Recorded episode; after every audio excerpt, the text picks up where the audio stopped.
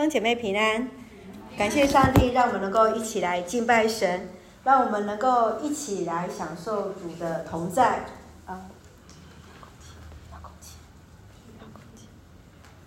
我们今天要一起来为我们的台湾来祝福啊！特别在这个时间里面，我们知道这个礼拜六就是我们台湾的大选了。好，那牧师常常会分享说，如果我们在面对选举的时候，千万不要在这个时候讨论你要选谁，这个都不用讨论。但是只有一个原则，当你选的人，你要为他祷告4年。好，你选上的人，你一定要为他祷告4年。就像当初的时候，在选牧师的时候，是不是也是一样？所以你要为牧师祷告4年的时间。接下来我们要选举，你也要为你所选的人，如果他有选上了，好，你要为他祷告4年。那如果没有呢？你要再继续为他祷告1个月，好，因为至少在这1个月当中，不管他的心情，你那么喜欢他，他后来没有上了，你还是要为他继续为他来祝福祷告。我们也相信上帝必然的与我们同在。在新的一年里面，我们很感谢上帝。我们今天我们这年已经要进入诗篇。那在去年我们新约有没有完成呢？完成了。感谢主，好感动哦。好，我都不敢问说，完整的举手。好，在心里举手就好了。好。那如果你想要再继续画卡的呢，我们干事室那边还有邀请大家能够继续把你的那个每日读经能够读完哈。那也有姐妹在挑战我，她说牧师你要更有信心，要挑战会有3个月之内把圣经全部读完一次。我说好，这个很好。那1年读完一次圣经也很好，但是只要我们每一天都持续与神的话语连结，这才是最重要的。让我们一起来祷告。亲爱的天父上帝，新的一年我们要献上感谢，谢谢你如此恩待我们，让你的话语成为我们的彼此的祝福。我们特别要为我们的台湾来祷告，为我们在这个礼拜六的一个总统跟立法委员的大选来祝福。我们相信执政掌权者权柄来自于你，我们祈求神为我们预备行公义、好怜悯、存谦卑的心，与神同行的领袖来成为我们台湾的祝福，也愿你来恩待在这个时刻里面，我们每一个人的心怀意念，我们全然交托在你的面前。我们单单要来领受你的话语，愿你的话语来成为我们彼此的祝福。感谢主，圣灵运行在我们当中，献上感谢，奉主耶稣圣名求，阿们。好。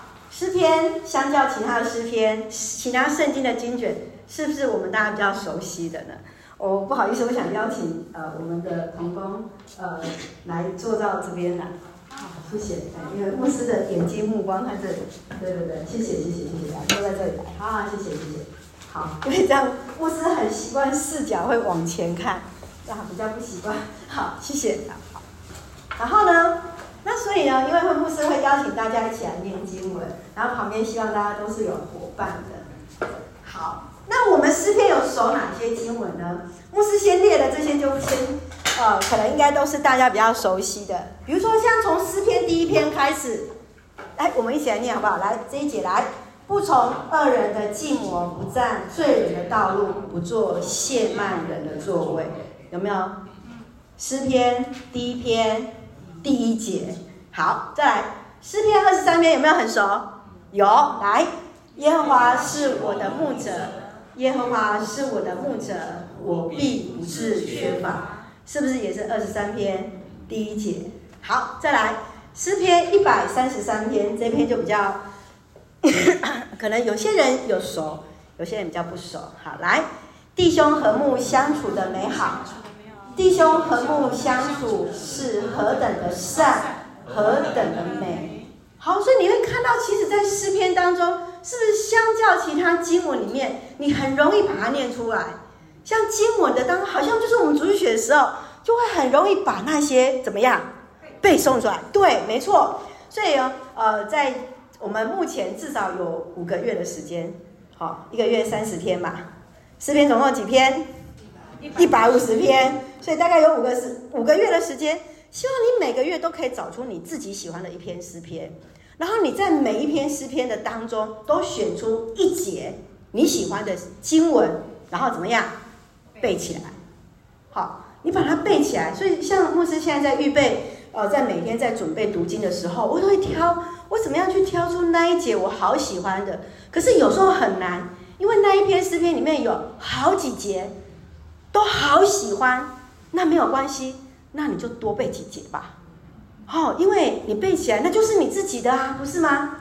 所以其实诗篇是什么？诗篇是人向神的信仰告白。人向神的信仰告白，有赞美，有恳求，然后也有是什么？带领会众的敬拜，也有遇到灾难的哀求的诗歌。像我们今天所读的诗篇第7篇就是，今天的进度到第7篇的时候，然后有个人的，现在目前我们读的大概都是个人的祷告诗，还有带领国家的，也有在圣殿当中所使用的。在诗篇当中，很多大部分它都是属于谁？大卫。那是不是真的都是大卫呢？哎，没错，不知道是正确的答案。不知道，因为不确定是不是。但是很有趣一件事情，诗篇每一首诗篇都能够唱出来，诗篇每一首诗都有旋律。他们在犹太人当中，每一首诗都是可以唱出来的。我记得我在将近27年前曾经买那一本在旧城里面曾经买那一本，但是因为搬家，我那一本诗那一首那个 hymns 不知道跑到哪里去不过我很确定就是他们每一首事实上都有，而且每一首诗都可以用不同的旋律来唱，因为他们有不同的一个调性。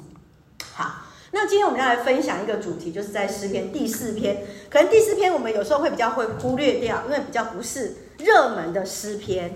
好，第一个我们要分享的是大卫的祷告，第二个上帝是我们的辩护者。刚好今天我们在座有一位法学的同工在这个地方。事实上诗篇4篇是上帝对上帝一个信靠，而且他把上帝当作是他的辩护者。什么是辩护者？我们等一下会一起来看。那诗篇第4篇的背景就是当他面对他自己儿子的背叛的时候，儿子背叛驱逐他，把他赶出耶路撒冷城。一般如果看我们一些的华人的世界背景当中，儿子背叛通常是什么？当然是去追杀儿子啊，怎么会是儿子继续留在城里面，然后爸爸逃跑呢？但是大卫做了什么事情？他选择逃离耶路撒冷城。接下来他呼求上帝的公义彰显。特别刚我们在大洲长老所分享念的经文当中，他说什么？他确信上帝给他的喜乐是超乎五谷丰登、美酒满溢，甚至是可以使他在夜里安然入睡。有没有人每天晚上睡觉都是安然入睡，还是辗转软眠然后之后才睡着的呢？有时候，对不对？所以一觉到天亮是不是很幸福的事情？一躺下去就可以睡着的，有没有？一定有。我就是属于那种一躺下去就可以睡觉的人。对，感谢主。对，因为不对，但是呢，千万不要把要烦恼的事情带到床上，真的是会非常非常糟糕。那个今天我们要读的这一篇，等一下就会一起来看到。好，大卫面对众叛亲离的时候怎么办？别人会不会笑他？如果我们用今天的话语来讲，就是什么？你儿子背叛你啦，把你的家产产业全部抢走了啦，然后结果爸爸是逃离失所啦。你想想看，这个爸爸会不会被隔壁的邻居耻笑？好，我们这边有一位道州律师那个大概有时候会处理到家庭案件，怎么教的？可能很多的话语，甚至这个还是很客气的话啦可能有些话语更是难听。那何况是大卫，他一个身居要职的人，成为一个国家的一个领袖的人，他竟然在这个时刻怎么样逃离了耶路撒冷城，表示他什么？他很痛，可是他又不愿意把他的儿子当作是他的敌人。你知道他内心的那种纠结吗？可能当父母人就知道大卫的心情是什么，是真的很爱他的孩子，即使儿子背叛他，还是不愿意承认他儿子是背叛他。他深刻到体验到是他只能依靠谁？他只能依靠上帝，他只能来到上帝的面前来哭求。所以如果你是大卫呢，你会怎么跟上帝祷告？你能够不怀怨恨的去跟上帝说，哦，上帝，你赐给我这个真是好儿子啊，是这样吗？他要怎么去跟上帝祷告呢？当你遇到这样的情况的时候，诗篇第3篇到第4篇都是大卫所写的诗，这两篇都是在同样的一个情境当中，所以这两篇要一起看。好，这两篇要一起看。诗篇第3篇是早祷的诗，诗篇今天所读的诗是晚祷的诗，所以回去请大家回去再把这两篇再看一次。诗篇是一个早祷的诗，他相信上帝是他的盾牌，所以第3篇的主题是他相信上帝是他的盾牌。一早起来，他要面对这一切的时候，他求神来保护他，保护他，不管是外在有形的武器的伤害，或是更深的是什么？情感上面的伤痛。哪一个比较可怕？都很可怕，不是吗？外面的武器对会杀伤我们，可是内在情感的伤害呢？他回到上帝面前，在一早起来，他确信上帝要如同盾牌般的来保护他，是他生命的依靠。这是我们可以学习。你早上的时候，你怎么向上帝来祷告？他来向上帝呼求，将困难放在祷告。他确信上帝必定保护他，避开有形的武器和无形的毁谤跟咒诅。上帝就是他的保护，必为他带来最后的胜利。这是在诗篇第3篇他最后的结论。他确信上帝是他的保护，为他带来最后的胜利。祝福隔壁的弟兄姐妹，上帝是你的保护，为你带来胜利。我们要很确信，就像你每天早上你都可以宣告，上帝是我的保护者。你可以带着上帝的保护，如同你带着无形的盾牌来踏出你的家门，每天作为你的一个早祷。你怎么向上帝祷告呢？这是我们一起来学习，特别我们在诗篇当中，每一篇可以成为赞美，每一天可以成为你的祷告。你可以都从里面当中挑出一节经文出来，来作为你祷告的诗。就如同大卫，他即便遭遇到他的亲友的背叛，他依然确信上帝与他同在。容不容易啊？说实在是不容易的。但是我们今天会不会也有遇到有可能不一样的一个情境？有可能。甚至是我们的亲人当中，也许你的亲朋好友当中，可能有人就遇到类似的情景。你可以用这一个诗篇来跟他来分享。第一个，我们要看到上帝是我们的辩护者，上帝是我们的一个辩护者。大卫在诗篇当中收录到他很多篇，你可以在150篇的当中看到好几篇，都是在讲到他遇到危难时。好，或者是在隐基底好几个地方，他在躲避不管是他儿子或是之前遇到扫罗的一个迫害的时候，他写下很多的诗，他都来诉说到上帝是他的保护。那在这首诗篇当中，他论到上帝是他的辩护者，来为他在别人的面前来为他做辩护。我们一起来看这几段的经文。诗篇第4篇第1节，我们一起来读。来，我的上帝，我的辩护者啊，我呼求的时候，求你应答，在患难中你帮助我，求你怜悯，垂听我的祷告。诗篇9篇4节，来，因你已经为我伸冤，为我辩护，你坐在宝座上，按公义审判。好，继续我们来看35篇23节，来，上帝啊，求你醒来时为我辩护，主啊，求你起来为我伸冤。43篇1节，上帝啊，求你宣判我无罪，为我向不虔的人民辩护，求你救我脱离诡诈邪恶的人。诗篇119篇154节，来，求你为我的冤屈辩护，救赎我，照你的言语将我救活。你看到他这一些的主题当中，他都是把上帝视为是他的辩护者，为他辩护的那一位。我们不知道你有没有注意到，你在早晨跟睡觉前的祷告有没有不一样？想一下，早上起来你会怎么样去祷告呢？睡觉前你会要怎么样的祷告？早上的时候，牧师通常会把今天的行程、重要事务，然后跟上帝祷告，求神来带领我们，然后为我们的小朋友来祷告，为我们的家人来祷告。特别去年跨年的时候，我回去宜兰一趟，我就突然发现，哇，我妈妈怎么突然好像觉得突然老了一样，算一算，对啊，其实她也80岁了所以突然就觉得哇，好心疼哦，妈妈怎么突然老了？突然老了，意思就是说，好几个月没回去了这样子。所以其实在这个过程当中，所以每一天祷告就会常常想念到妈妈。那睡觉的时候呢？睡觉前的祷告呢？你会做什么样的祷告？感谢，好，很好，感谢是对的。那有时候呢，像如果说白天发生一些不好的事情啊，今天好像讲错话了，有没有？会不会啊？我有时候就会这样子，然后啊，今天好像什么话应该怎么讲会更好啊？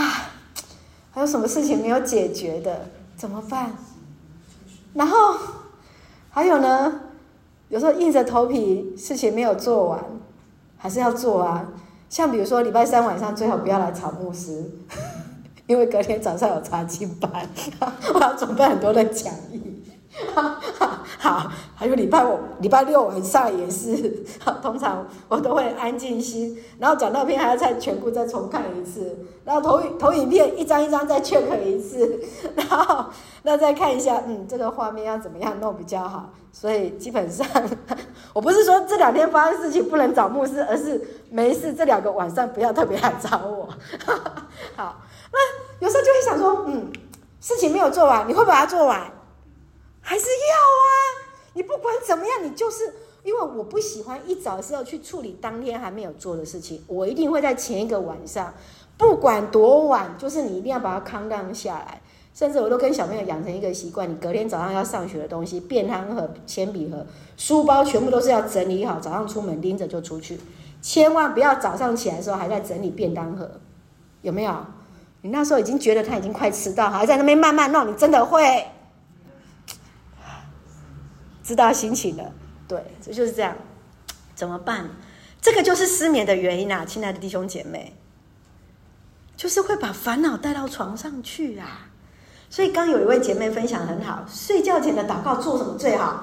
感谢，告诉隔壁睡前只要感谢，睡前只要感谢，真的睡前只要感谢啊！如果真的是有时候把它带到床上去的时候，哇！完蛋了，你好像躺在床上，结果头脑还一直在动，这个真的就是失眠的原因了。好，在这个当中我们看到了诗篇第4篇就是一首晚祷的诗，他有烦恼啊，他会怎么可能烦恼比我们少呢？你觉得他有可能比我们少吗？所以他在这个当中，诗篇第4篇1节这样祷告，我们一起来再来读一次好不好？来，我的上帝，我的辩护者啊，我呼求的时候，求你应答；在患难中，你帮助我，求你怜悯，垂听我的祷告。求你垂听我的祷告，求你怜悯，垂听我的祷告。有时候好像在跟上帝呼喊，为什么他要用呼喊？你什么时候会用呼喊？轻声讲不是很好吗？就是因为对面的人没听到嘛，对不对？对呀，你讲话是不是会越来越大声？就是啊，你是没听到吗？然后再后来就是什么，用喊的，他就是觉得上帝啊，你是不是没有听到啊？我呼求我在患难所以他在夜里，他在诉说，他把上帝当作是他的辩护者。用今天的翻译，就是道州长老的身份他今天的职业就是什么？辩护律师。牧师真的没有预设到，我经文都已经先排好，我才知道今天是你们要带敬拜赞美。好，不是刻意的。所以其实在这个经文的当中，他说到了辩护律师今天的意思就是什么？为我们挡在前方的那一个人，为我们辩论发言那一个人，来为我们伸张正义的那一个人，为他能够受到公平的审判的那一位。很多事情也许是我们不明白，或者是我们有些事情没有办法去理清的，辩护者来帮我们去看到、澄清到我们的一个问题，以至于能够让我们能够用更公平的方式来受到审判。这意思是什么？这个审判可能还是必须要面对，你可能还是要必须要面对，不是说你就不需要去面对，而是你可以受到一个公平的待遇，他为你来主持。所以大卫他来到上帝的面前沉思默想，他来祈求上帝的帮助，以至于能够全心的来信靠主。所以有时候晚上的祷告是非常的重要，是你怎么样去全然交托。所以通常夜里的电话我都会非常的小心在意，特别是有时候晚上11点到2点之间的电话，那个都是一个心最难过的时刻，觉得自己最寂寞，在等待天亮那个时刻的电话，因为他在呼求。所以有时候我常常之前接到弟兄姐妹有时候11点多打来的时候说，牧师我可以跟你聊几句吗？10分钟就好。没有10分钟，都是超过2个小时。你要不要接？一定要接，真的很重要，那个时间真的很重要。然后你之后你就会知道，他在任何情况之下，他知道他有人可以成为他的祝福跟帮助。好，包括我之前接触的，然后一些弟兄姐妹，甚至是学生，那个维持很长的那种关系很好的学生都是那种半夜打电话来的，真的好。所以其实你怎么会在夜里？那表示他在跟上帝呼求的时候，上帝就是他什么？当时候唯一可以信任的人了，他就是只能跟上帝来祷告了。所以在夜里你会怎么跟上帝祷告呢？你会求上帝为你什么样的事情来辩护呢？愿上帝来赐福我们每个夜里都安然入睡，来祝福隔壁的弟兄姐妹，愿主赐福你，每个夜里都安然入睡。很大的祝福每个夜里安然入睡，这是一个很大很大的祝福。大卫很幸福，对不对？他有一个爱他像自己父亲的天父爸爸，可以全然的交托，因为他知道上帝会为他的言行而辩护。今天的我们也是一样，我们也知道我们是很幸福的，因为我们也有一个爱我们的天父爸爸，我们也是可以全然的交托。在祷告当中，我们可以将自己全然的来摆上。我曾经遇过车祸，被车子撞到，也不小心撞到车子。有没有人从来没有遇过车祸的举手？难免好，没有开车，好。那个开车很难没有遇过嘛，对不对？至少难免都有会有一些擦撞或者怎么样然后呢，我曾经在怀孕7个月的时候，怀我们家妹妹的时候，骑摩托车被汽车撞到。好，然后哇，那个是还蛮惊险的啊，但是感谢主，一切都很平安。妹妹还健在，现在坐在最后面那里。好，然后呢，我也曾经撞到人家。我在县道的时候超车不慎，撞到对向的机车，我非常的担心，你知道吗？然后呢，我就陪着那个撞到，然后我就他救护车，然后我开着车啊，好紧张，好紧张。然后结果一到停车要刷进去的时候，就遇到那个医院的院长，那时候还不是院长，怎么办？我刚撞到人了。然后他就说：“哦，好，什么名字？告诉我一下。”哦，我就放心了，你知道吗？我那时候在医院遇到熟人，好放心哦。他现在是医院的院长了。然后他说：“不要担心，我帮你后续追踪一下。”结果那一个被我撞到的那一个姐妹，她在车祸当下一进去就是一连串的检查、扫描，结果发现她肚子有一颗肿瘤，然后她开刀了。她用我这一次车祸的理赔，全部理赔，总共付了50万。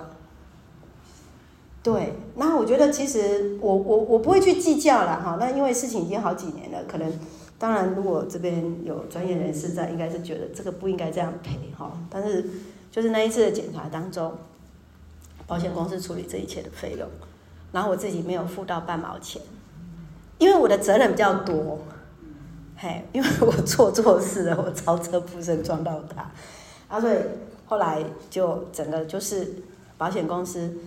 他提出的所有的医疗单据，保险公司全部都吃下来。然后当然我不知道是他是怎么去写，但事实上我知道有些是不对的。好，那但是我觉得我很感谢上帝的一件事情是，那个时候非常的紧张，也非常的不安。我也知道我自己做错，所以就不断去关心那个当事人。但是事实上后来当事人。也因为这件事情很感恩，是因为如果没有这个事情，他没有在做检查，而且他也是比较弱势的团体，弱势的肢体，好，他的经济上面是比较弱势的，所以其实，求主来带领这一切，我真的是觉得说，哇，感谢主，上帝真的是能够成为我们的保护，在那一个过程当中。所以其实在这个过程，我们也一起来学习大卫。无论你所遇到的是什么，就像大卫他遇到他自己的患难，他相信上帝要成为他的帮助、依靠跟辩护，也为我们站在前方来保护我们。所以其实在这个过程里面，我们相信神必然成为我们的帮助。所以愿主来赐福我们在新的一年，让我们都能够全然的依靠神，上帝必定与我们同在，好不好？祝福隔壁的弟兄姐妹，上帝是你的辩护者，上帝必然与你同在，上帝是你的辩护者，必然与你同在。也要对自己祝福，上帝是我的辩护者，上帝必然与我同在。祝福你自己，祝福你的家人。也把这样的祝福回去分享给你的家人，我们一起来祷告。亲爱的天父上帝，你是掌管万事的主，是我们的辩护者，我们要将自己全然交在主你的面前，求主你来鉴察我们的心思意念，所言合主心意，所行合主心意。谢谢主赐给我们平静安稳的心，使我们在每个夜里都能安然进入梦乡。愿主赐福我们每位弟兄姐妹身心灵健壮，恩待我们所爱的国家台湾一切平安，大大使用每位肢体来做上帝你那恩典的出口。感谢祷告是奉靠耶稣基督的圣名求，阿们。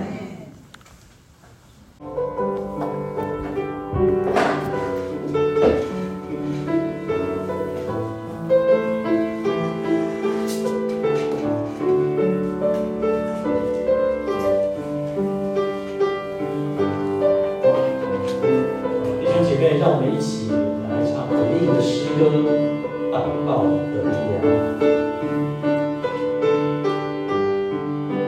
祷告，